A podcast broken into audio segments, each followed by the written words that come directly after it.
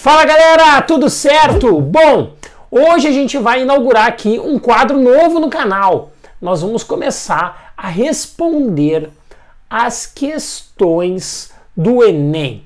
Nós não vamos corrigir uma prova inteira, nós não vamos pegar uh, a prova de história específica e destrinchando ponto a ponto. Não, nós vamos pegar uh, os temas que mais caem e nós vamos tentar responder uh, as, questões desses temas de uma forma bem específica, bem separada. Hoje a gente vai falar, o primeiro vídeo vai ser sobre a Era Vargas. Inclusive, né, aqui no canal já tem um monte de vídeos sobre a Era Vargas, mas hoje a gente vai pegar duas questões da prova do Enem sobre a Era Vargas e explicar por que essas questões, o que, que essas questões cobram, né? E quais são as opções corretas, por que elas são corretas e por que as demais opções estão equivocadas. Se a gente consegue conhecer um pouco mais, a gente consegue destrinchar um pouco mais, afinal de contas, o que, que a prova do Enem nos cobra e de que maneira também ela nos cobra. Certo? Se curtiu aí esse tipo de vídeo, já deixa o joinha aqui embaixo.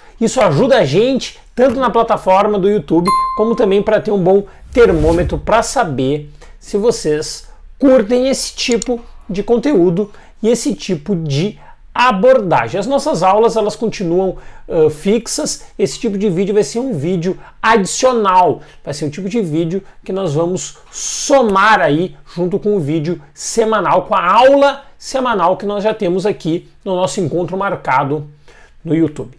Certo, galera? Bom, uh, eu vou ler as questões, vai aparecer, está aparecendo agora na tela a primeira questão. Eu fico aqui embaixo e aí a gente vai dialogando um pouco para entender o que que essa questão está nos pedindo e qual e, e como qual, qual é a melhor forma, afinal de contas, de nós respondermos a essa questão. A questão é de 2017, é do Enem de 2017, e ela tem um texto de uma das grandes especialistas em Estado Novo, que é a Maria Helena Capelato. Ela tem um trecho dessa historiadora e esse, a ideia é tentar associar o que, que esse trecho está querendo dizer. Então nós vamos lá.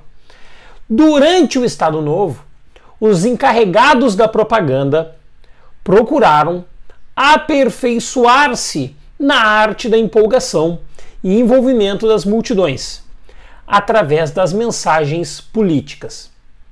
Nesse tipo de discurso, o significado das palavras importa pouco, pois, como declarou Goebbels, não falamos para dizer alguma coisa, mas para obter determinado efeito. Ou seja, né, é um texto que já está falando da velha, da grande e conhecida política de propaganda do Estado Novo. O Estado Novo lançou de várias mãos de propaganda durante o período da ditadura do Vargas ali, que é de 37 a 45. É ali que vai se inaugurar, por exemplo, o DIP, o Departamento de Imprensa e propaganda. A partir do departamento de imprensa e propaganda, né, houve uma grande mobilização, onde houve um, um uh, por exemplo, a Hora do Brasil, que está no ar inclusive até hoje, é faz parte dessa tentativa de fazer a propaganda do Estado Novo e o DIP de censurar também qualquer crítica ao Estado Novo. Bem, aí nós temos as opções. Vamos lá. O controle sobre os meios de comunicação foi uma marca do Estado Novo. A questão está nos afirmando isso, ela não está colocando isso nem em dúvida. Sendo fundamental a propaganda política. Na medida em que visava, ou seja, agora a gente tem que tentar identificar o que, que visava o Estado Novo. Vamos lá. A. Conquistar o apoio popular na legitimação do novo governo. Bem, toda propaganda ela visa conquistar o apoio popular. Não precisa nem ser propaganda de governo. Toda propaganda, seja inclusive as propagandas que nós vemos aqui no YouTube, são propagandas para conquistar, de uma certa forma, o apoio popular. E a propaganda, o, o aparato de propaganda feito pela ditadura do Estado Novo ela não foi diferente. Toda, todo governo, e principalmente toda ditadura, a ditadura utiliza, lança mão disso de uma forma mais forte, ela visa, ela tem o objetivo de se legitimar, de legitimar, no caso aqui, a ditadura. Então, nós temos na letra A uma hipótese, um indício muito forte de ser a opção correta. Mas vamos ler as demais e tentar entender por que, que as outras opções não são corretas. Vamos lá. Letra B. Ampliar o envolvimento das multidões nas decisões políticas. Bem, essa questão ela exige uh, um certo conhecimento do contexto. É uma ditadura. Nenhuma ditadura, não importa qual ditadura, não quer envolvimento de multidões em decisões políticas, ainda mais por meio de propaganda. Então essa, essa opção, ela quando, quando nós associarmos ali com propaganda, dificilmente, né, uh, aliás, quando nós associarmos com ditadura, dificilmente a ditadura vai querer envolvimento das multidões. Né? Então essa já é uma opção descartada pela própria natureza do regime. Bom, vamos lá. Opção 3. Aumentar a oferta de informações públicas para a sociedade civil. Bem, o Estado Novo é uma ditadura com censura à imprensa, uma ditadura que, que, que uh, visava, né, ou procurava uh, uh, coibir qualquer tipo de crítica mais forte ao governo, como toda ditadura, né? Então, essa é uma opção também que não tem um mínimo fundamento pela natureza ditatorial do Estado Novo. Né? Não, não existe uma ditadura que tenha o objetivo de aumentar a oferta de informações públicas na sociedade civil, mas quase sempre as ditaduras têm como objetivo né, restringir as informações públicas para a sociedade civil. Letra D. Estender a participação democrática dos meios de comunicação no Brasil. Bom, de novo, né? Se nós não temos uma democracia, como que vai estender a participação democrática dos meios de comunicação? Se nós temos um departamento de imprensa e propaganda com um setor especializado em censura, como que vai estender a, essa participação democrática nos meios de comunicação? Né, o Estado Novo é uma ditadura que tenta controlar todas as formas de emissão de informações, não apenas, veja bem, não apenas dos meios de comunicação. É, o, o, Estado Novo ele vai se estender, por exemplo, pelo controle sindical. O Estado Novo ele vai procurar, na verdade, criar tentáculos né, para segurar todo e qualquer tipo de. de uh, procurar ter, na verdade, todo tipo de controle uh, da sociedade civil. Então, também essa está completamente descartada. E a letra E alargar o entendimento da população sobre as intenções do novo governo. Também essa última opção, pela própria natureza, nós já conseguimos entender né, que não, não, não, não faz sentido essa opção da letra E, em razão de que uh, se você tem um regime que está justamente tentando restringir a circulação de informações, né, ele não está tentando alargar um entendimento da população sobre nada, né? ou seja, essa opção também não tem nenhum fundamento nessa, nessa, nessa questão de 2000 e 2017. Então nós temos a opção correta, que é a letra A. A letra A, ela responde essa questão do Enem, conquistar o apoio popular na legitimação do novo governo. Pega esse macete, toda ditadura faz isso. Né? Isso pode te ajudar muito. Toda ditadura utiliza dos meios de propaganda para se legitimar. Né? A, a, a, ditadura militar no Brasil fez isso. E se a gente pega as ditaduras do Cone Sul, mesma coisa. Se nós pegamos qualquer regime ditatorial, bom, uh, Hitler, né? o nazismo com Goebbels, enfim, uh, ampla utilização da propaganda. Então, uh, não, uh, tendo em vista isso, uh, isso já nos, nos indicava desde o início a letra A como a opção correta. Certo? Respondido essa, vamos para a próxima questão. Essa questão de 2011, também sobre o Estado Novo. Bom, eu vou ler ela aqui com vocês, tá? Tá, tá de novo aí na tela. É difícil encontrar um texto sobre a proclamação da República, ou seja, lá 1889, que não cite a afirmação de Aristides Lobo no Diário Popular de São Paulo, de que o povo assistiu a tudo bestializado. Essa versão foi relida pelos enaltecedores da Revolução de 30, que não descuidaram da forma republicana, mas realçaram a exclusão social, o militarismo e o estrangeirismo da fórmula implantada em 1889. Isso porque o, o, Brasil brasileiro, ou seja, o Brasil de verdade, ele teria nascido com a Revolução de 30. Nós temos aqui no canal um vídeo específico sobre a Revolução de 30 também. Se quiser dar uma reforçada, cola lá. Bom, uh, o que esse texto está nos dizendo basicamente é que a distância entre o povo e a proclamação da República, que ficou eternizada na frase uh, do Aristides Lobo, que o povo assistiu a tudo aquilo bestializado. Inclusive, um grande historiador chamado José Murilo de Carvalho tem um livro chamado Os Bestializados, que o povo, na verdade, não estava nem entendendo o que estava acontecendo. Uh, ele está nos dizendo que o povo está apartado dessa relação. E por mais, né, um outro ponto importante que a Revolução de 30 ela não nega o caráter republicano, mas ela nega as, a forma a qual a Revolução de 30, a, ou melhor, a proclamação da República se fez, ou seja, distante do republicanismo.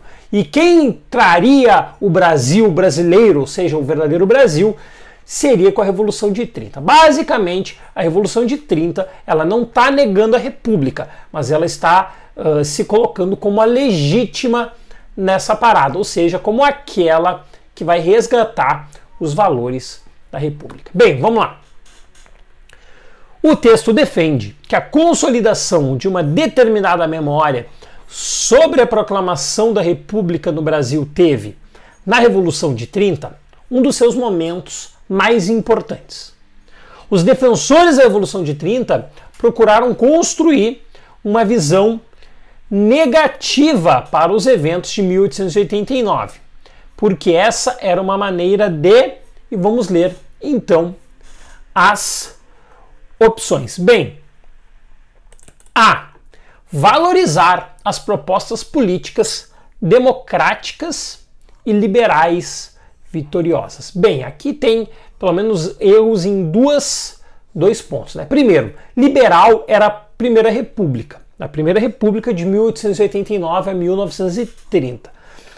A ideia da Revolução de 30 era justamente dar uma pausa, dar uma segurada nesse, nesse liberalismo, que era um liberalismo que deu muita força para as oligarquias e deu origem à política do café com leite, deu origem às, à, à, política do coronelismo e todos, todos os outros conceitos que nós até já trabalhamos aqui no canal. A ideia da Revolução de 30 é segurar isso.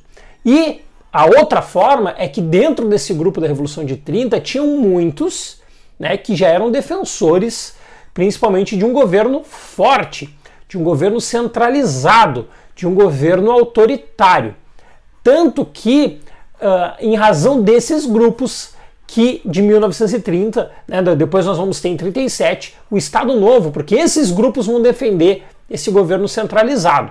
E esse governo centralizado ele vem em 37 como decorrência da Revolução de 1930. Então nós podemos dizer que a letra A está totalmente descartada. Letra B.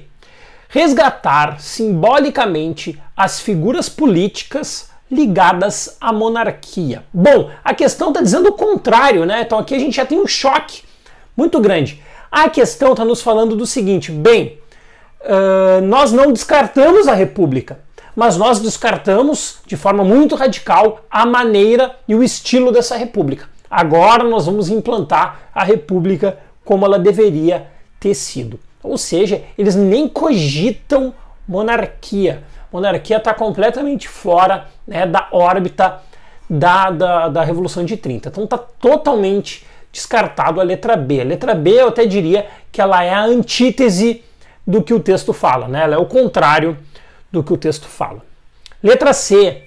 Criticar a política educacional durante a República Velha. Embora na Revolução, né, entre os revolucionários de 1930 houvessem críticas, não é isso que o texto está nos falando. Inclusive, o texto nem está abordando esse fator. A letra C também é totalmente descartável. Vamos para a letra D. Legitimar a ordem política inaugurada com a chegada desse grupo ao poder. Bem, aqui nós já temos uma opção mais quente, né? Porque de fato, uma das formas da legitimação da Revolução de 30 é dizer o seguinte: bem, o que foi feito até agora não deu certo. A maior prova de que não, que não deu certo é porque não está dando de fato certo. Então, nós temos na letra D uma possível resposta correta. Sim, porque a Revolução de 30 ela se legitima a partir de todas as crises que nós vemos nos anos 20, né, que vão começar desde o início dos anos 20 e vão desembocar no movimento revolucionário e também contestando aquela lógica do café com leite que uh, a partir né, da tentativa de São Paulo de colocar de novo um presidente uh, do seu estado acabou dando no que uh, nós vimos. Bem, aí nós temos a opção E.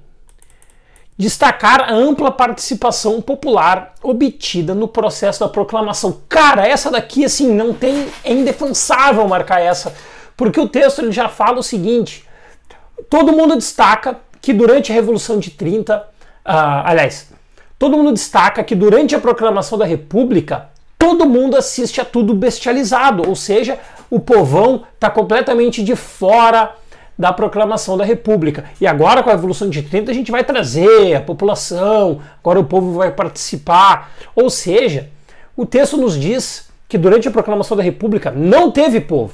E a letra E nos diz o seguinte: destacar a ampla participação popular obtida no processo da proclamação. Não, eles estão denunciando. Né? E a historiografia também depois, ela até reforça isso, de que não teve participação popular. Inclusive, pega isso não só para o conteúdo da Era Vargas e do Estado Novo, pega isso para o conteúdo sobre a proclamação da República. Não teve participação popular. A participação popular ficou à margem, ficou distante, ficou longe. Certo? Então a letra correta é a letra D, né? A mais correta, e eu até diria assim que quando a gente vai olhar, uh, todas as opções são muito longe, né? São muito distantes da opção correta. espero que tenha ficado claro. Se tu curtiu esse material, não esquece de deixar o teu joinha. Se alguma coisa ficou ainda, bah, professor, não entendi, comenta aqui embaixo que nós estamos aqui para resolver e para responder. Certo, galera? Não esquece de te inscrever e ó, compartilha, seja um profeta do canal e leva esse vídeo para o maior número possível de pessoas. Certo? Valeu, galera! Abraço! Tchau!